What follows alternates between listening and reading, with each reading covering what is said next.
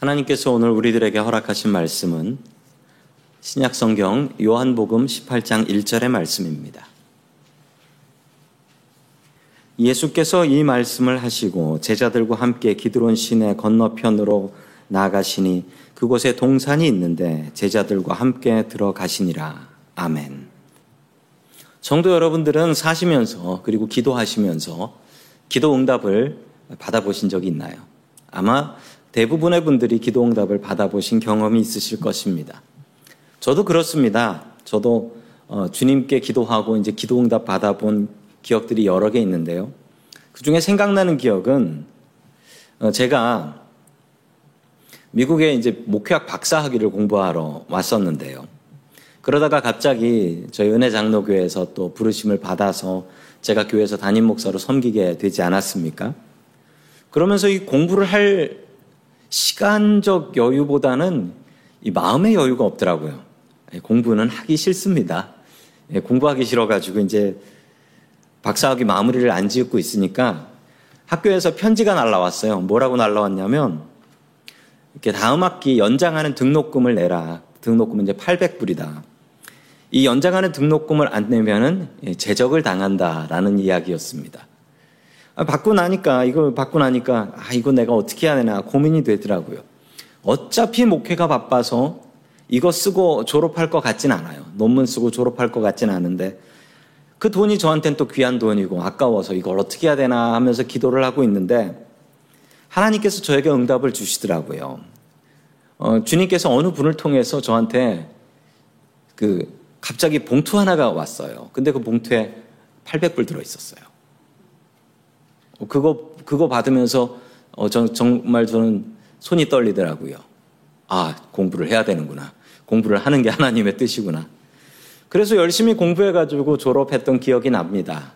하나님께서 그렇게 응답해 주실 때도 있더라고요. 늘 그렇지는 않습니다. 성도 여러분들은 얼마나 기도하시나요? 그리고 얼마나 기도 응답을 받으시나요? 우리는 왜 기도해야 할까요? 오늘 하나님의 말씀을 통하여 우리가 왜 기도해야 되는지 주님의 말씀을 받기를 소망합니다. 첫 번째 하나님께서 우리들에게 주시는 말씀은 기도하고 염려하지 말라라는 말씀입니다. 기도하고 염려하지 말라. 예수님께서는 늘 기도하셨습니다. 그런데 이게 신학적으로 생각하면 조금 넌센스 같은 일이에요. 왜냐하면 삼위일체를 우리가 배웠지 않습니까? 하나님, 예수님, 성령님이 같은 분이면 이 같은 분끼리 기도를 한다라는 거 아니겠습니까? 같은 분끼리 기도할 필요가 있을까요? 그러나 예수님께서는 늘 기도하셨습니다. 산에 올라가셔서 기도하셨고요. 밤을 세워서 기도하셨고요. 사람들이 몰려오면 사람을 피해 다니며 기도하셨고요. 또 심지어는 바쁘면 바쁠수록 기도하셨습니다. 바쁜데 왜 기도해야 할까요? 사탄은 우리를 바쁘게 합니다. 그러면 사람들은 잘 속습니다. 내가 바쁘게 사니까 제대로 잘 살고 있는 거야 라고 착각을 하게 되죠. 저도 종종 이 사탄의 전략에 넘어가는 것 같습니다. 바쁘게 살다 보면 중요한 걸 놓치는 거죠. 예수님께서도 엄청나게 바쁘셨습니다. 그래서 예수님께서는 기도하셨습니다. 바쁠수록 기도해야 되는 이유가 무엇일까요? 바쁠 때 기도해야지요. 내가 진짜 무엇이 중요한지 그 하나님의 말씀을 받을 수 있습니다.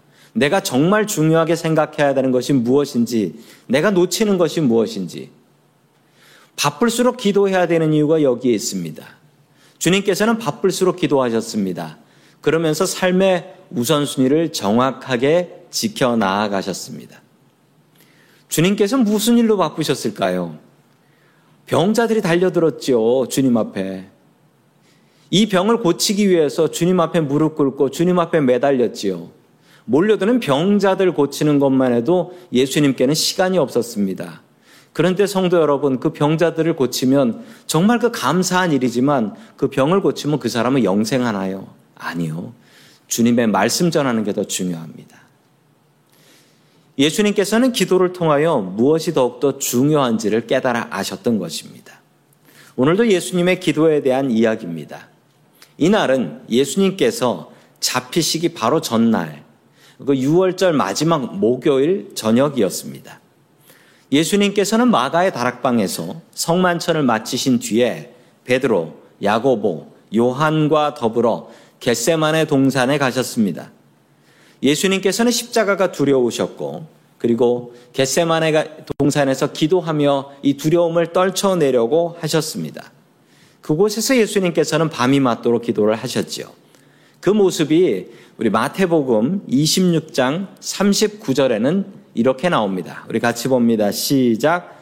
조금 나가사 얼굴을 땅에 대시고 엎드려 기도하여 이르시되 내 아버지여 만일 할만하시거든 이 잔을 내게서 지나가게 하옵소서 그러나 나의 원대로 하옵시고 아버지의 원대로 하옵소서 하시고 아멘. 예수님께서는 너무나 고통스럽게 주님 앞에 기도를 하고 있었습니다. 그 기록에 의하면 예수님께서 기도하실 때 그의 땀방울이 핏방울 같아 보였다라고 이야기를 하고 있습니다. 예수님께서 얼마나 안타깝게 고통스럽게 기도하셨는지를 알 수 있는 내용입니다. 여기서 우리가 기도하는 이유를 알 수 있습니다. 예수님께서는 분명히 자신이 원하시는 것이 있으셨습니다. 그것은 무엇이었나요? 주님, 저 살고 싶습니다. 하나님, 저 좀 살려주시고 이 십자가의 길은 좀 피해 주십시오. 될 만하거든. 그렇게 하나님 앞에 기도했습니다. 예수님은 자기가 원하는 것이 분명하게 있었습니다. 성도 여러분, 우리가 기도할 때 정말 중요한 것은 우리가 주님 앞에 바라는 것이 있어야 합니다. 원하는 것이 있어야지 기도를 해요. 내가 원하는 것이 없는데 내가 하나님 앞에 무슨 기도를 하겠습니까? 내가 하나님 앞에 바라는 것이 먼저 있어야 한다라는 것입니다. 예수님께서는 자신의 바라는 것을 가지고 주님 앞에 기도를 했습니다. 그리고 주님께서 예수님께 온전히 용기를 주셔서 십자가를 담대히 질 수 있게 예수님께서는 기도하셨던 것입니다. 기도해야 되는 두 번째 또 이유가 있습니다. 그것은 우리가 변화되고 주님의 뜻을 온전히 알기 위해서입니다. 우리는 기도를 통해서 하나님의 뜻과 계획을 알 수 있습니다. 잠잠히 조용히 기도한다면 우리가 주님의 뜻을 알고 주님의 음성을 들을 수 있습니다. 주님께서는 우리에게 말을 안 하시는 분이 아니십니다. 열심히 우리에게 말을 하시는 분이십니다. 그런데 우리가 못 듣는 겁니다. 성경에도 보면 여러 사람들이 그런 사람들이 있어요. 내가 이걸 해야겠다라고 마음을 먹으면 하나님께서 그거 하지 마라. 아무리 옆에서 얘기해도 들리지 않습니다. 내 고집을 세워버리면 내 목소리가 내 안에서 너무 커져 버리면 하나님께서 어떠한 소리로 우리에게 말씀해 주셔도 우리는 우리의 귀는 들리지 않게 된다라는 것입니다. 그래서 우리는 기도해야 합니다. 조용히 나의 마음을 가다듬고 주님 앞에 기도하면 주님께서 우리에게 들려주시는 그 말씀과 음성과 주님의 뜻을 우리가 알 수 있게 된다라는 사실입니다. 겟세만의 동산에서 기도하신 예수님께는 어떤 응답이 내렸을까요? 우리 다 함께 요한복음 18장 3절 말씀 같이 봅니다. 시작. 유다가 군대와 대제사장들과 바리새인들에게서 얻은 사람들을 데리고 등과 횃불과 무기를 가지고 그리로 오는지라. 아멘. 기도를 마치고 나니 이 배신자 가론 유다가 군대를 이끌고 왔어요. 군인들을 이끌고 왔습니다. 그 군인들은 로마 군인들이었고요. 로마 군인들이 예루살렘에 있었습니다. 또 데려온 사람들은 대제사장 바리새인들에게 얻은 성전 경비병들이 있었습니다. 성전을 지키는 군인들이었죠. 자, 이 군인들을 데리고 무기를 들고 무장을 하고 왔더라라는 것입니다.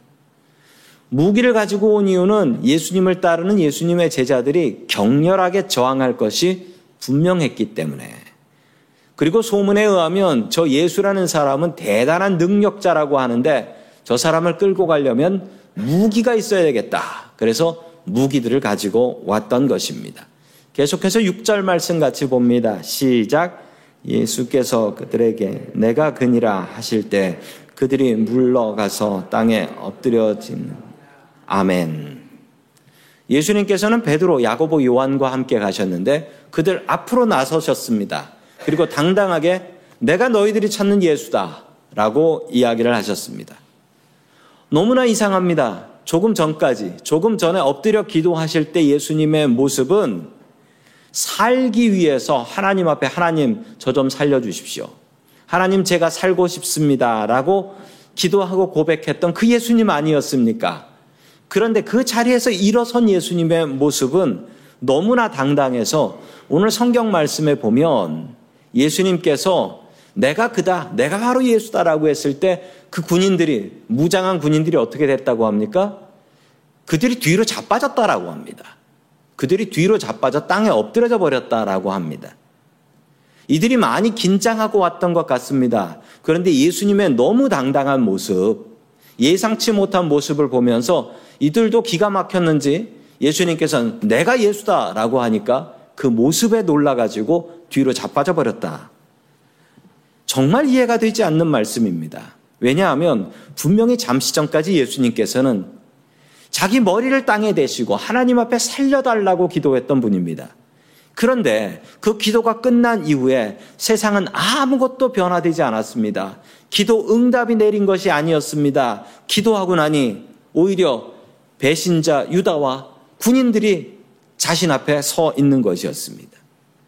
기도해도 소용없는 건가요? 기도해도 응답 내리지 않는 것입니까? 아닙니다. 기도 후에 응답이 내렸는데 그 응답이 무엇이었냐고요? 그 응답은 예수님의 마음이 변화된 것이었습니다. 내가 저 십자가의 길을 가야지. 주님께서 주시는 힘으로 내가 저 십자가를 져야지. 라는 것으로 마음이 변화된 것이었습니다.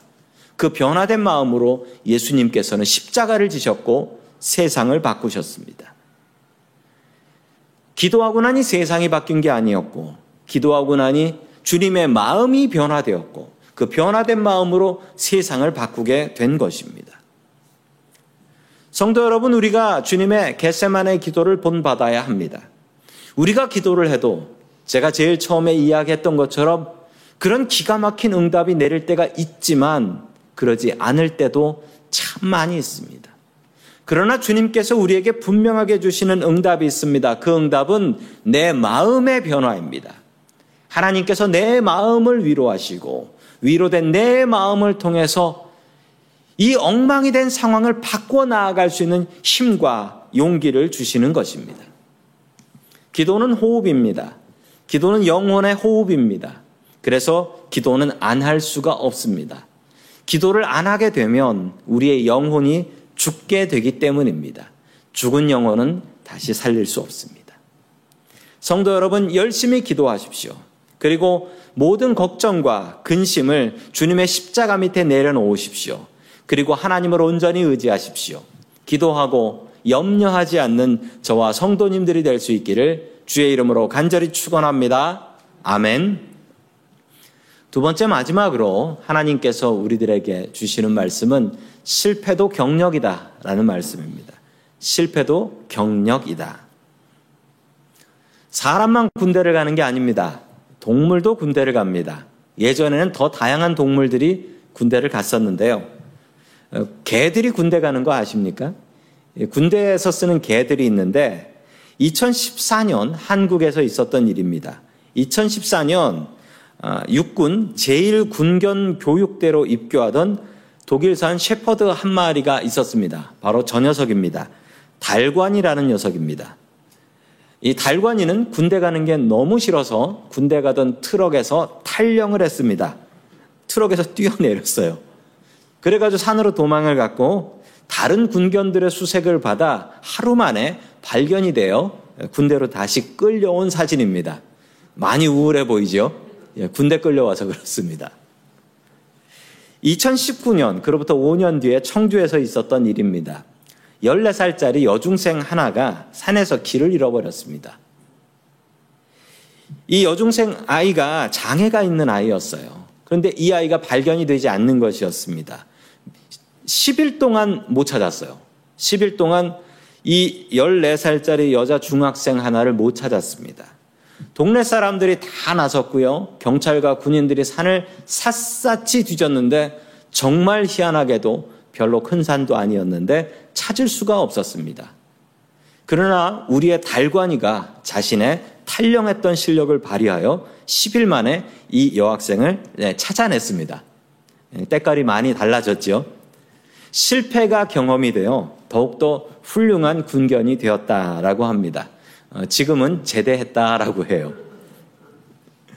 예수님의 제자 중에 가장 많이 실패했던 사람은 누구일까요? 베드로입니다. 베드로는 정말 실패한 이야기가 성경에 많이 나와요. 성경에는 일부러 베드로 골탕 먹이려고 하는 것처럼 베드로의 실패 이야기가 너무나 많습니다. 이 베드로는 예수님을 따라서 무리를 걸어갔다가 물에 빠지기도 했고요. 예수님은 아, 베드로는 예수님께 자신의 신앙 고백해서 칭찬받았다가 또 십자가의 길 가시면 안 됩니다. 그 얘기했다가 사탄 의 뒤로 물러가라. 사탄이란 얘기까지 듣게 됩니다. 성경은 베드로의 실수와 잘못이 너무나 많이 나오고 있습니다. 베드로는 왜 이렇게 많은 실수와 실패를 했을까요? 그런데 그랬던 베드로가 어떻게 주님의 놀라운 사도가 될 수 있었을까요? 자, 우리 요한복음 18장 10절의 말씀 같이 봅니다. 시작. 이에 시몬 베드로가 칼을 가졌는데 그것을 빼어 대제사장의 종을 쳐서 오른편 귀를 베어 버리니 그 종의 이름을 말고라. 아멘. 베드로가 칼을 차고 있었다라는 것도 참 이상합니다. 그런데 이 베드로가 이 상황에서 이제 베드로는 사실 조금 전까지 예수님 기도하실 때 꾸벅꾸벅 졸고 자고 있었습니다. 갑자기 뻘떡 일어난 거죠. 그리고서 시몬 베드로는 갑자기 자기가 가지고 있었던 짧은 단, 칼을 가지고 있었는데 그 칼을 꺼내 가지고 이 대제사장의 종인 말고 이름이 말고인데요. 이 말고의 귀를 잘라버렸다. 아이고 흉측한 일입니다. 원래 귀를 자르려고 했던 게 아닙니다. 목을 베려고 했는데 이 목을 베려고 했는데 피하는 바람에 이제 귀가 잘려버리게 된 것입니다. 말고의 귀가 떨어져 나갔고 귀에서 피가 흐르고 있었습니다. 베드로는 이렇게 하면 예수님께서 자신을 칭찬할 거라고 생각했는데 또 한 번의 실수였습니다. 다른 모든 제자들 다 도망가지만 저는 주님 곁을 지키고 있습니다. 라는 것을 보여주기 위해서 칼을 꺼내서 칼질을 했던 것입니다. 그러나 베드로, 예수님께서는 베드로를 칭찬하지 않으셨습니다.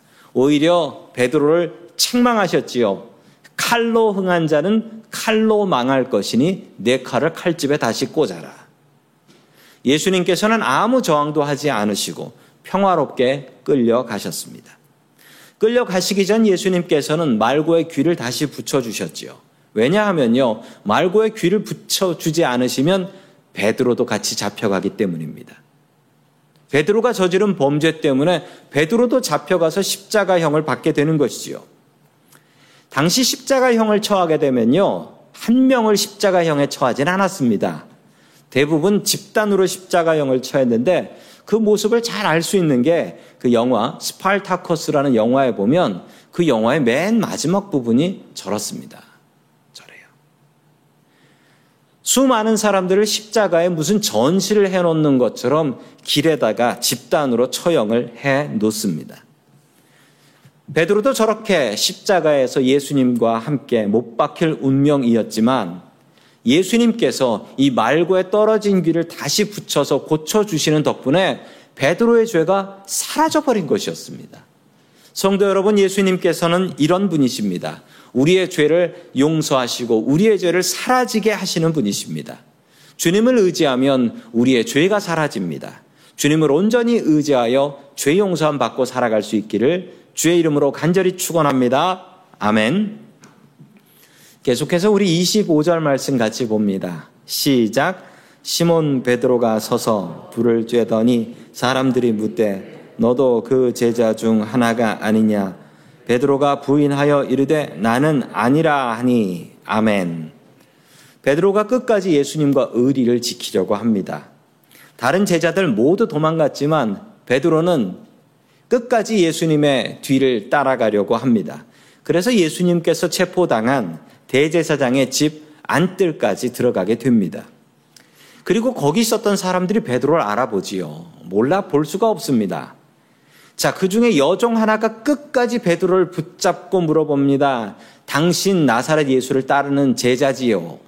세 번을 물어봅니다. 그러자 베드로는 처음에 아니요, 아니요. 맨 마지막엔 내가 저 예수를 모른단 말이오 하면서 저주를 했대요. 그 저주의 말이 성경에 기록되어 있진 않지만 저주의 말이었다. 스승을 저주하면서 나는 저 사람 모른단 말이오 라고 소리를 지릅니다. 마지막으로 예수님을 부인했을 때 그때 무슨 일이 벌어지냐면요. 누가복음 22장 61절의 일이 벌어집니다. 같이 봅니다. 시작. 주께서 돌이켜 베드로를 보시니 베드로가 주의 말씀 곧 오늘 닭 울기 전에 내가 세 번 나를 부인하리라 하심이 생각나서 아멘. 마침 세 번 부인을 하고 나니까 저 멀리서 닭 우는 소리가 들리는 거예요. 그때 예수님께서 갑자기 돌아보시며 베드로와 눈이 마주쳤다라는 거예요. 베드로와 눈이 마주쳤다. 이때 베드로는 그냥 마음이 너무 찔립니다. 조금 전에 내가 다 굴기 전 나를 세 번 부인하리라 라는 그 말이 생각이 나는 거예요. 예수님께서 베드로를 바라본 눈은 무엇일까요? 거 봐라. 내가 그런다고 했지. 이게 아니었습니다. 책망의 눈빛이 아니고 용서의 눈빛이었습니다. 그래. 그래도 괜찮다. 너는 도망가서 살아라.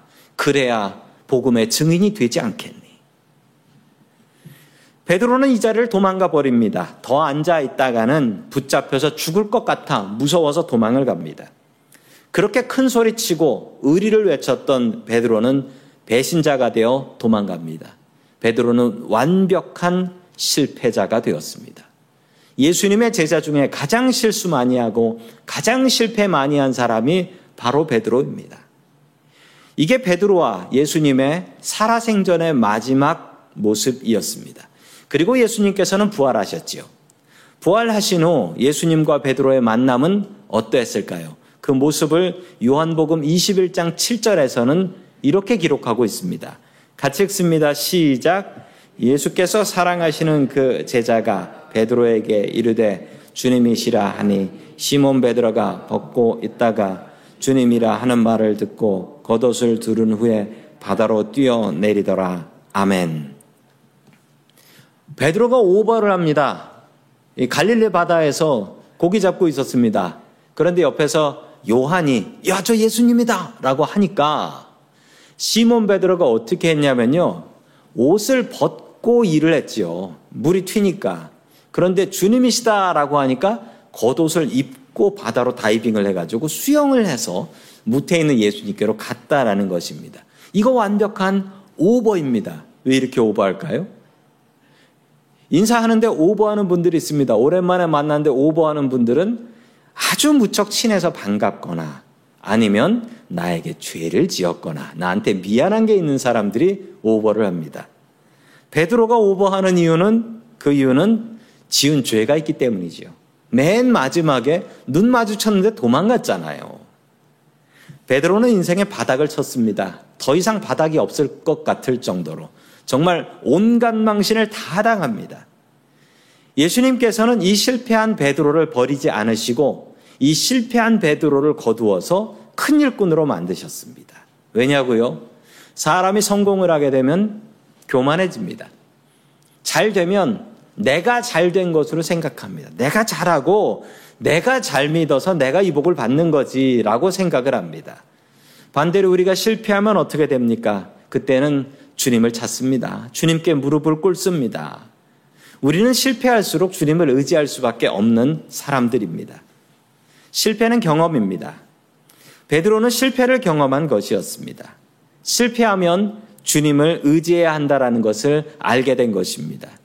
주님이 없으면 나의 인생에 답은 없다라는 것도 깨달아 알게 된 것입니다. 정말 값진 실패였습니다. 그 실패 덕분에 베드로는 위대한 주님의 사도가 될 수 있었던 것입니다. 예수님께서는 실패자인 베드로를 들어서 주님의 큰 일꾼으로 삼아 주셨습니다. 성도님들의 아픈 기억과 슬픔과 좌절은 무엇인가요? 그것을 주님 앞에 가지고 나오십시오. 그리고 주님의 십자가 밑에 내려놓으십시오. 이런 아픔을 통하여 우리는 더욱더 주님을 의지하며 살아야 할 것입니다. 그리고 주님의 큰 일꾼으로 거듭나는 베드로와 같은 일꾼들 될 수 있기를 주의 이름으로 간절히 축원합니다. 아멘. 다 함께 기도드리겠습니다. 우리의 기도를 들어주시는 고마우신 하나님 아버지, 오늘도 주님 앞에 나와 무릎 꿇고 기도하게 하시니 감사드립니다. 바쁘고 괴로운 상황 속에서 늘 기도를 놓지 않으셨던 주님의 모습을 우리가 본받게 하여 주시옵소서. 겟세마네에서 기도하신 주님의 모습을 본받게 하여 주시옵소서. 기도하면 왕같이 일어날 수 있게 도와주시옵소서. 주님 실패한 베드로를 들어서 주님의 큰 일꾼 만들어 주시니 감사드립니다. 우리도 실패를 통하여 주님을 알게 하시고 주님을 의지할 수 있게 도와주시옵소서. 우리에게 기도의 본을 보여주신 예수 그리스도의 이름으로 기도드립니다. 아멘.